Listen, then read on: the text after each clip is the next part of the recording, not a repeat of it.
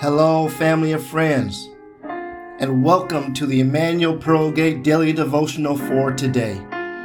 We pray that your spirit will be fed so you will be able to go through the day with Jesus on your mind and the power of the Holy Spirit in your heart.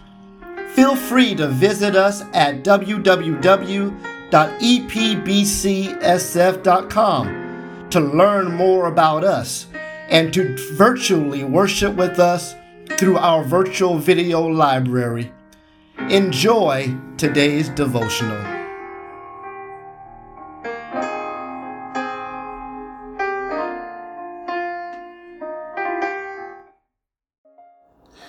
Week 45, Tuesday. Today's topic hopeful faith. now, faith is the substance of things hoped for, the evidence of things not yet seen. For by it the elders obtained a good testimony. By faith, we understand that the worlds were framed by the word of God, so that the things which are seen were not made of things which are visible. That's Hebrews chapter 11, verses 1 through 3. Even the most cautious of us displays moments of faith throughout our lives. As we get in our cars for work, we have faith that our wheels won't fall off. We drop our kids off at school and have faith in their safety. We make decisions each week at our jobs that are calculated risk of hope of success. We eventually go to bed at night and have faith the roof won't collapse. So much of life is unseen Yet we make daily decisions to trust the unseen. I still don't understand fully how airplanes work, yet I spend a lot of my life flying.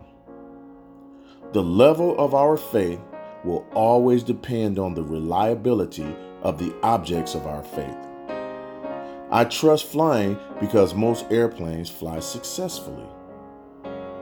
Followers of Jesus should have stronger faith than others because God will never fail. Faith is being sure of something. And God declared in His Word that He will be victorious forever. Our hope is not in anything or anyone from this world. Our hope is in the one who created this world. Our trust is not in chariots and horses. It is in the name of the Messiah Yeshua, Jesus Christ. Our faith is not in the wind and the waves. Our faith is in the one who controls the winds and the waves. Father, give me faith to trust you through all the unseen moments of life. May my faith in you move mountains for your glory. It is in the mighty and matchless name of my loving Savior, Jesus Christ, that I pray. Amen.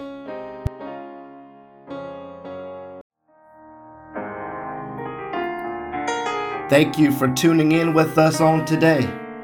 We pray that you enjoy today's devotional and that it will be a blessing on your life. These devotionals are broadcast Monday through Saturday so remember to tune in for our next devotional. For information, you can contact us at www.epbcsf.com. May God bless you and continue to keep you. Until next time, be blessed.